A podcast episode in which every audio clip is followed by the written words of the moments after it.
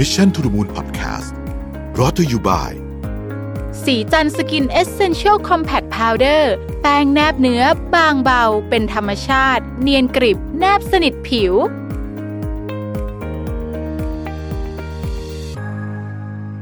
สวัสดีครับยินดีต้อนรับเข้าสู่ Mission to the Moon Podcast นะครับ คุณอยู่กับรวิศ หาญอุตสาหะครับ วันนี้จะมาชวนคุยเรื่องของ user generated content นะครับ จริง ๆ เราเคยคุยกันในประเด็นนี้มาแล้ว ก่อนหน้านี้ แต่ว่าวันนี้ที่ผมมาอัดเนี่ยจริง ๆ ก็ก็มีส่วนหนึ่งแหละมาจากว่ามันเป็น report ฉบับใหม่ที่ทาง SCB EIC เขาเพิ่งออกมานะครับ แล้วก็มีส่วนจากความร้อนแรงของ Clubhouse โซเชียลมีเดียใหม่ล่าสุดนะครับ ซึ่งเดี๋ยวเดี๋ยวจะคุย Clubhouse ให้ฟังอีกสักตอนหนึ่งแล้วกันนะฮะแต่ว่าวันนี้ขอคุยเรื่อง user generated content นะครับ ว่าไอ้โมเดลนี้เนี่ยมัน มันทำไมมันถึง work มากในยุคนี้นะครับแล้วถ้าเกิดว่าเราอยากจะทำแบบนี้บ้าง อาจจะเป็นในสเกลที่เล็กหน่อยเนี่ยนะครับ มันมีแนวโน้มที่จะที่จะทำได้ไหมนะครับทำได้ไหมนี่ตอบก่อนเลยว่าทำได้ เพราะว่าอย่างในเมืองไทยเนี่ยเราก็มีแพลตฟอร์มที่เอาไว้เขียนนิยายนะนี่ถือว่าเป็น user generated content เลยชัดเจนเนี่ยเยอะแยะมากมายเลยนะครับจอยลดาอะไรอย่างเงี้ยนะครับ คือเราก็ดัง ๆ ทั้งนั้นนะฮะเราก็มีคนติดตามแบบโหมโหฬารนะครับ สามารถสร้างรายได้ให้กับ ผู้เขียนหรือผู้ทำคอนเทนต์เนี่ยอย่างจริงจังนะครับ ถ้าเป็นฝั่งของคอนเทนต์ในแนว business เนี่ยก็จะมี b l o กติดนะครับของลงทุนแมนก็เป็นอันหนึ่งนะครับแต่ว่าถ้าเกิดว่าเราพูดถึงโซเชียลมีเดียใหญ่เนี่ยจริงๆก็เป็น user generated content แทบทั้งสิ้นเนี่ยนะครับตั้งแต่ YouTube Facebook Instagram Twitter และ TikTok นะครับเอาผมลืมบอกไปนะครับบทความนี้เขียนโดย SCB EIC นะครับเมื่อผู้ผู้ใช้กลายเป็นผู้สร้างจาก โมเดล user generated content นะครับเขียนโดยคุณพุทธิตาแย้มจินดานะครับโอเค ทีนี้คำว่า user generated content เนี่ยนะครับจริงๆ นิยามมันก็คือว่าคนที่เข้าไปใช้เนี่ยเป็นคนที่สร้างคอนเทนต์ขึ้นมา นั่นหมายความว่าตัวแพลตฟอร์มเองเนี่ยไม่ได้สร้างคอนเทนต์อะไร แค่มีหน้าที่เตรียมตัวเตรียมพื้นที่นะครับให้คนเข้ามาสร้างคอนเทนต์นะฮะ โดยแพลตฟอร์มจะทำหน้าที่ในการให้พื้นที่ สำหรับอัปโหลดคอนเทนต์นะครับบริหารจัดการให้มันโหลดได้เอามาใช้งานได้ดูได้อย่างรวดเร็วนะครับ ไม่ติดขัดอะไรนะฮะแล้วก็ทำให้การสร้างคอนเทนต์เนี่ยมันง่ายที่สุดนะฮะคือถ้าแพลตฟอร์มไหนสร้างคอนเทนต์ยากๆ เช่นแบบโอ้กว่าจะอัปโหลดทีเนี่ยต้องแบบทำนู่นทำนี่อะไรวุ่นวายไปหมดเนี่ยนะครับ มันก็อาจจะไม่ค่อยไม่ค่อยเป็นที่ต้องการสักเท่าไหร่นะครับ หลายแพลตฟอร์มเองก็มีการให้ค่าตอบแทนกับคอนเทนต์ที่ถูกผลิตขึ้นหากว่าเป็นที่นิยมยกตัวอย่าง ที่คุ้นเคยที่สุดก็น่าจะเป็นรายได้ของโฆษณาจาก YouTube นะครับที่บรรดายูทูบเบอร์ทั้งหลายเนี่ยก็จะได้ส่วนแบ่งโฆษณามานะฮะอะไรอย่างนี้เป็นต้นเข้าใจว่า Blockdit ก็มีโมเดลคล้ายๆ แบบนี้เหมือนกันนะครับซึ่งก็เป็นหนึ่งในแรงจูงใจแล้วกันนะ อาจจะไม่ใช่แรงจูงใจทั้งหมดนะครับเป็นหนึ่งแรงจูงใจแล้วกันที่ให้ผู้ใช้บริการเนี่ย อยากสร้างคอนเทนต์ให้ดึงดูดความสนใจของคนได้อยู่เสมอนะครับเพราะจริงๆแล้วเนี่ยรายได้จากแพลตฟอร์มเนี่ยก็เป็นแค่ส่วนหนึ่งเท่านั้นแหละจะว่าไปน่าจะเป็นส่วนที่ไม่ได้ใหญ่มากเมื่อเทียบกับรายได้ที่มาจากสปอนเซอร์นะครับ ซึ่งอันนั้นเยอะกว่าแน่นอนนะครับ ซึ่งจะทำให้ผู้ใช้บริการรายอื่นที่เข้ามาเนี่ยนะครับ ก็ก็ อยากจะใช้บริการต่อเพราะมันมีรายได้ใช่ไหมแล้วก็ดึงดูดผู้ใช้หน้าใหม่เข้ามาลองใช้แพลตฟอร์ม เข้ามาดูคอนเทนต์คอนเทนต์น่าคอนเทนต์ยิ่งน่าสนใจคนก็อยากเข้ามาดูเยอะนะครับแล้วมันก็จะทำให้ทำรายได้ได้เยอะขึ้นนั่นเองนะครับก็วนไปวนมาแบบนี้นะฮะซึ่งไอ้จำนวนของคอนเทนต์จำนวนของผู้ใช้แพลตฟอร์มเนี่ยเป็นหัวใจสำคัญของธุรกิจแพลตฟอร์ม นะฮะธุรกิจโซเชียลมีเดียแพลตฟอร์ม เราต้องการให้คนเข้ามาเยอะแล้วก็มี engagement กับแพลตฟอร์มอยู่อย่างสม่ำเสมอคำว่าเยอะเนี่ยไม่ใช่แค่ปริมาณอย่างเดียวแต่รวมถึงเวลาด้วยนะครับตัวอย่างเช่น YouTube เนี่ยนะฮะ YouTube เองจะถามว่าเขามีวิดีโอที่เขาสร้างยังไงก็มีเหมือนกันนะถ้าผมจำไม่ผิดนะฮะแต่มันไม่ไม่ใช่สิ่งที่เขาทำนั่นไม่ใช่อาชีพเขาเขาไม่ได้มีอาชีพสร้างวิดีโอนะครับอาชีพของ YouTube ก็คือเป็นคนให้บริการพื้นที่ แก่ผู้ที่ต้องการจะใช้อัปโหลดวิดีโอของตัวเองนะครับ สร้างระบบการค้นหานะครับระบบการค้นหาต้องดี จัดสรรวิดีโอให้ตรงตามความสนใจของผู้ใช้แต่ละคนนะครับเราจะสังเกตว่าคุณกดดูคลิปใน YouTube ไปสักอันหนึ่งเนี่ยสมมติคุณดูคลิปรีวิวหนังนะฮะคุณก็จะเจอคลิปรีวิวหนังเต็มเลยหลังจากนั้นนะครับ YouTube จะ suggest นะฮะจะ suggest มาให้ว่าเออคลิปนี้น่าดูน่าอะไรเงี้ย YouTube จะคอยสร้างแรงจูงใจให้ผู้ใช้ที่เป็นผู้ผลิตคอนเทนต์เนี่ยนะครับอัปโหลดวิดีโอให้คนอื่นอย่างสม่ำเสมอด้วยนะครับ อย่างที่บอกไปในตอนต้นก็คือ ถ้าเกิดว่าวิดีโอของคุณได้รับความนิยมนะครับ คุณก็จะมีรายได้นะครับ มาจากมาจากคอนเทนต์ที่คุณทำนะฮะซึ่งเราเราถามว่ารายได้จาก YouTube มาจากไหน ก็ก็รายได้ก็คือที่ที่ YouTube ขายโฆษณาให้กับแบรนด์ต่างๆ นั่นเองนะครับ อย่าทำเป็นเล่นไปนะครับ เราเป็นที่ทราบกันดีว่ารายได้จาก YouTube เนี่ยเอาแค่คนไทยคนที่ได้เยอะๆนี่นะครับ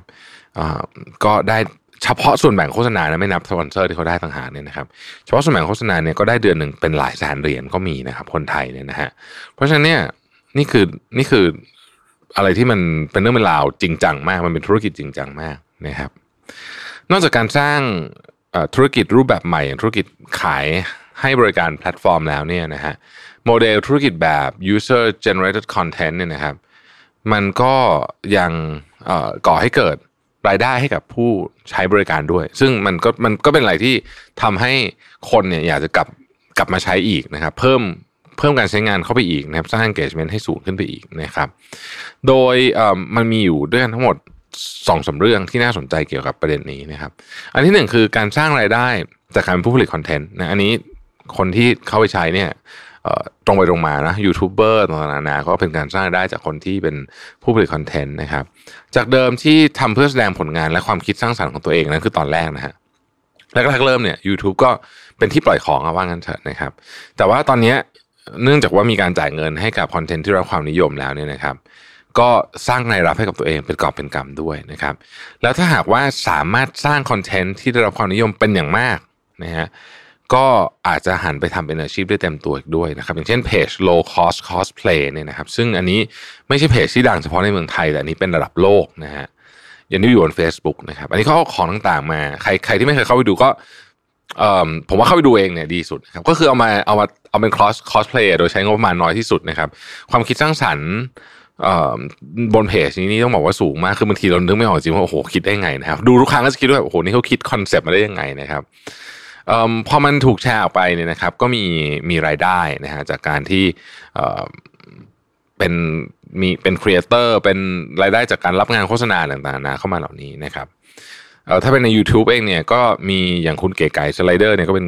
น่าจะมีคนติดตามเยอะเนี่ยเขาก็ได้รับส่วนแบ่งส่วนส่วนแบ่งจากโฆษณาด้วยเหมือนกันเนี่ยนะครับ ข้อที่สองคือว่าการใช้ในการส่งเสริมอาชีพที่มีอยู่แล้วนะฮะแล้วก็เป็นช่วย ช่วยเพิ่มช่องทางการหารายได้กับตัวเองนะครับ เนื่องจากแพลตฟอร์มโซเชียลเนี่ยเปิดกว้างให้สร้างคอนเทนต์แบบใดก็ได้นะครับ จึงสามารถประยุกต์ใช้พื้นที่บนแพลตฟอร์มที่มีคนใช้อยู่จำนวนมาก ในการเข้าถึงในการสร้าง engagement ในวงกว้างให้กับอาชีพของตัวเอง ส่งเสริมอาชีพของตัวเองได้นะครับ ตัวอย่างที่เห็นได้ชัดคือการเกิดขึ้นของพ่อค้าแม่ค้าออนไลน์ในแพลตฟอร์มโซเชียลมีเดียต่างๆโดยเฉพาะอย่างยิ่งการขายผ่านไลฟ์อย่าง Facebook หรือ Instagram นะฮะประเทศไทยนี่เป็น social commerce ที่แบบทำกันจริงจังมากนะครับฝรั่งยังต้องยกไปเป็น case study เลยนะครับ ในการไลฟ์ของคนเนี่ยนะฮะเราสามารถใส่ลูกเล่นเทคนิคนะครับสร้างความบันเทิงนะครับ แล้วก็โอ้มีเทคนิคพราวๆสารพัดมากจริง ๆ คนที่อาจจะไลฟ์เก่งกว่าคนไทยคือคนจีนนะครับโหคนจีนนี่สุดๆไปเลยนะครับ แต่ว่าสำหรับคนไทยเนี่ยถ้าเรานึกถึงคนที่ไลฟ์เก่งๆที่ขายของได้เป็นกอบเป็นกำก็จะมีคุณพิมริพายนะครับแล้วคุณบังฮาซันอย่างเงี้ยเป็นต้นเนี่ยนะครับ ซึ่งผมเชื่อว่าหลายคนก็เป็นลูกค้าอยู่เหมือนกันเนี่ยนะฮะก็วิธีการไลฟ์ก็คงไม่ต้อง คงไม่ต้องอธิบายนะไปดูน่าจะเป็นน่าจะน่าจะเห็นกันอยู่เป็นเรื่องเป็นราวอยู่แล้วนะครับ คุณบบังฮาซาวเนี่ย ปี 2019 นี่สร้างรายได้ไป 200 ล้านนะครับ จริงจริงจังมากนะฮะคือแบบว่าเป็นธุรกิจจริงจังไปเลยนะครับ แล้วก็การไลฟ์เนี่ยก็กลายเป็นหลายคนเชื่อว่าจะเป็นอนาคตของการขายของเลยแหละเออนะฮะจะจะแบบมันจะไม่ใช่แค่ร้านที่มันอยู่นิ่งๆ แบบคนเข้าไปกดเลือกแก๊กแก๊กแก๊กแบบนั้นอีกแล้วนะครับ ก็จะเป็นการไลฟ์ที่เชื่อว่าโอ้โหอีกหน่อยนี่จะเป็นเรื่องเป็นราวที่ เอาไว้ใช้ในการขายของอย่างจริงจังมากปัจจุบันนี้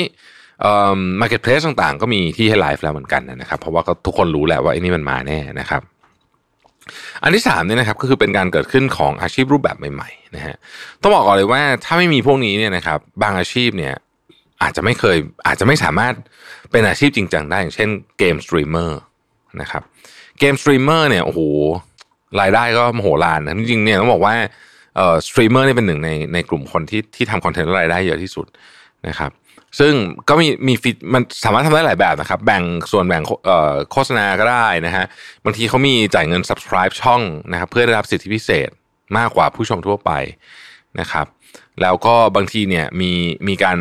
ไป co กับแบรนด์ต่างๆ เพื่อสร้างคอนเทนต์ที่ที่เจ๋งๆ ก็ก็เป็นรายได้อีกอันหนึ่งนะครับ ในขณะเดียวกันธุรกิจอื่นๆ นอกเหนือจากธุรกิจให้บริการแพลตฟอร์มเนี่ยสามารถนำรูปแบบของ user generated content อันนี้เป็นตัวที่ผมคิดว่าน่าสนใจ คือ user generated content เวลาเราพูดถึงเนี่ยเรามักนึกถึงธุรกิจที่เป็น social media platform แต่ว่าจริงๆแล้วเนี่ยมันมีธุรกิจอื่นนะครับที่สามารถนำมาประยุกต์ได้นะครับ เช่น Lego นะฮะ Lego ได้สร้างแพลตฟอร์มชื่อว่า Lego Ideas นะครับบนเว็บไซต์ ให้ลูกค้าได้มาออกแบบผลิตภัณฑ์ Lego ตามไอเดียที่ตัวเองคิดว่าอยากจะทำนะครับ ยกตัวอย่างเช่น Lego เขามีรถใช่ไหมที่เป็นรถยนต์ต่าง ๆ คุณอาจจะรู้สึกว่าคุณอยากได้รถของคุณเองนะฮะคุณก็มาออกแบบดีไซน์รถของคุณบนเว็บไซต์ได้นะครับ แล้วก็ให้คนอื่นมาร่วมโหวตนะครับ ถ้ามีคนโหวตมากกว่า 1 0,000 คนนะครับเลโก้จะผลิตสินค้านั้นออกมาจำหน่าย และแบ่งเปอร์เซ็นต์ยอดขายให้กับผู้ออกแบบอีกด้วยนี่คือเป็นแบบ user generated content แบบออฟไลน์ที่เจ๋งมาก ๆ เพราะว่ามันสร้าง engagement กับผู้บริโภคสูงมากนะครับ คืออันนี้คือต้องบอกว่าคนที่ต่อเลโก้ค่อนข้างจะเป็น มีความเป็นแฟนอยู่แล้วนะเพราะฉะนั้นเนี่ยคนที่ชอบเล่นเลโก้โดยเฉพาะผู้ใหญ่ชอบเล่นเลโก้เนี่ยอย่างผมเนี่ยนะครับก็จะก็จะติดตามแล้วก็แบบเหมือนแบบเอ่อมี engagement สูงแล้ว แล้วยิ่งเขาทำแบบนี้ก็ยิ่งให้ทำให้เราเนี่ยอยากจะมี engagement มากขึ้นไปอีกนะครับเราก็ยังสามารถผลิตสินค้าที่ตอบสนองความต้องการผู้บริโภคได้อีกค่อนข้างแน่นอนคือ มันมีการโหวตมาแล้วว่าว่าชอบนะครับเพราะฉะนั้นก็ค่อนข้างแน่นอนว่าเออมันสามารถขายได้แน่ๆนะครับ นอกจากนี้เนี่ยธุรกิจยังสามารถสร้างสินค้าให้เป็นแพลตฟอร์ม และให้ผู้บริโภคสร้างคอนเทนต์เพิ่มเติมเองก็ได้นะครับ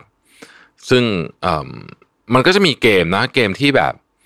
ที่แบบไม่มีตัวเกม แต่ว่าสร้างแพลตฟอร์มที่มีเครื่องมือต่างๆแก่ผู้เล่นเกมสามารถสร้างเกมและไอเทมได้นะครับนะเราก็สามารถเปิดขายเกมและไอเทมเหล่านี้ให้คนอื่นได้ด้วยนะครับในวงการเกมก็มีแบบนี้เหมือนกันเช่นจอยของ PlayStation ผมจะไม่ผิดนะฮะก็มีการดีไซน์ออกแบบคุณไปซื้อได้อะไรเงี้ยให้คนอื่นซื้อได้นะฮะ อีกทั้งธุรกิจยังสามารถนำกลยุทธ์ user generated content มาใช้ในการทำการเป็นการตลาดได้ด้วยนะครับ เมื่อพฤติกรรมผู้บริโภคเปลี่ยนแปลงไปเป็นทั้งผู้ใช้และผู้สร้างคอนเทนต์นะครับจากการเข้ามาของแพลตฟอร์มโซเชียลมีเดียเนี่ยนะครับนักโฆษณาเนี่ยจึงต้องศึกษาเรื่องนี้ต้องศึกษาเรื่อง user generated content นะฮะโดยการสร้างคอนเทนต์และฟีเจอร์ลูกเล่นที่เกี่ยวข้องกับสินค้า และให้ผู้บริโภคไปต่อยอดนะครับ ยกตัวอย่างเช่นการทำ challenge campaign นะครับว่ใช้ถุงพลาสติกนะครับของ7 e เ e ่ e อบน TikTok นะครับที่ชวนให้ผู้ใช้เนี่ยทำวิดีโอเสนอไอเดียนะครับในการนำของต่างๆ มาใช้แทนถุงพลาสติกในการเดินออกจากร้านนะครับซึ่งเราผู้ใช้อันนี้คนไทยชอบมากครับคอนเทนต์ประเภทนี้เพราะว่าคนไทยเนี่ยเป็นสายครีเอทีฟอยู่แล้วเนี่ยนะเราผู้ใช้ก็ให้ไอเดียแปลกเช่นหม้อไหหรือกะละมังอะไรเงี้ยนะครับบางอันก็ตลกมากจนเป็นที่นิยมนะครับ ก็สร้างยอดวิวได้ประมาณ 95 ล้านวิว ก็ถือว่าเป็นแคมเปญที่ใช้พื้นฐานของ user generated content ได้อย่างชาญฉลาดทีเดียวนะครับ เราจะเห็นได้ว่าโมเดลธุรกิจแบบ user generated content นั้นไม่เพียงแต่สร้างธุรกิจใหม่ อย่างธุรกิจแพลตฟอร์มที่เราคุ้นๆกัน แต่ยังเปิดโอกาสให้สร้างรายได้กับผู้ใช้งานทั่วไปนะครับ แล้วโอกาสใหม่ๆสำหรับตัวธุรกิจอื่นๆ อย่างไรก็ดีความท้าทายของผู้ผลิตหรือเจ้าของคอนเทนต์จากโมเดลที่เรียกว่าเป็น user generated content คือ จะทำอย่างไรให้สามารถดึงดูดความสนใจของคนจำนวนมากที่อยู่บนแพลตฟอร์มนั้นได้นะครับ เนื่องจากคอนเทนต์สามารถสร้างขึ้นมาได้ง่ายขึ้นนะครับ จะมีการแข่งขันกันมากขึ้นนะครับ เพราะฉะนั้นอันนี้แหละเป็นโจทย์สำคัญนะครับ ก็ต้องไปคบกันว่าในกลุ่ม target group ของเราเนี่ยเขาต้องการอะไรนะฮะความแปลกใหม่หรือว่าความมีเอกลักษณ์เฉพาะตัวใช่ไหมที่เป็นคำตอบเนี่ยนะฮะอันนี้ก็ต้องไปทดลองดู สิ่งน่าสนใจก็คือคำว่าทดลองด้วยนะ ผมขอเสริมนิดนึงก็คือว่า ยุคนี้มันเป็นยุคที่เราสามารถทดลองได้ โดยที่ไม่ได้มีต้นทุนมากนะครับว่าคอนเทนต์ประเภทไหนเนี่ยที่เป็นที่นิยมของผู้ชมผู้ฟังนะครับ ขอบคุณที่ติดตาม Mission to the Moon นะครับเราพบกันใหม่ สวัสดีครับ Mission to the Moon Podcast Presented by สีจันสกินเอเซนเชลซีรีส์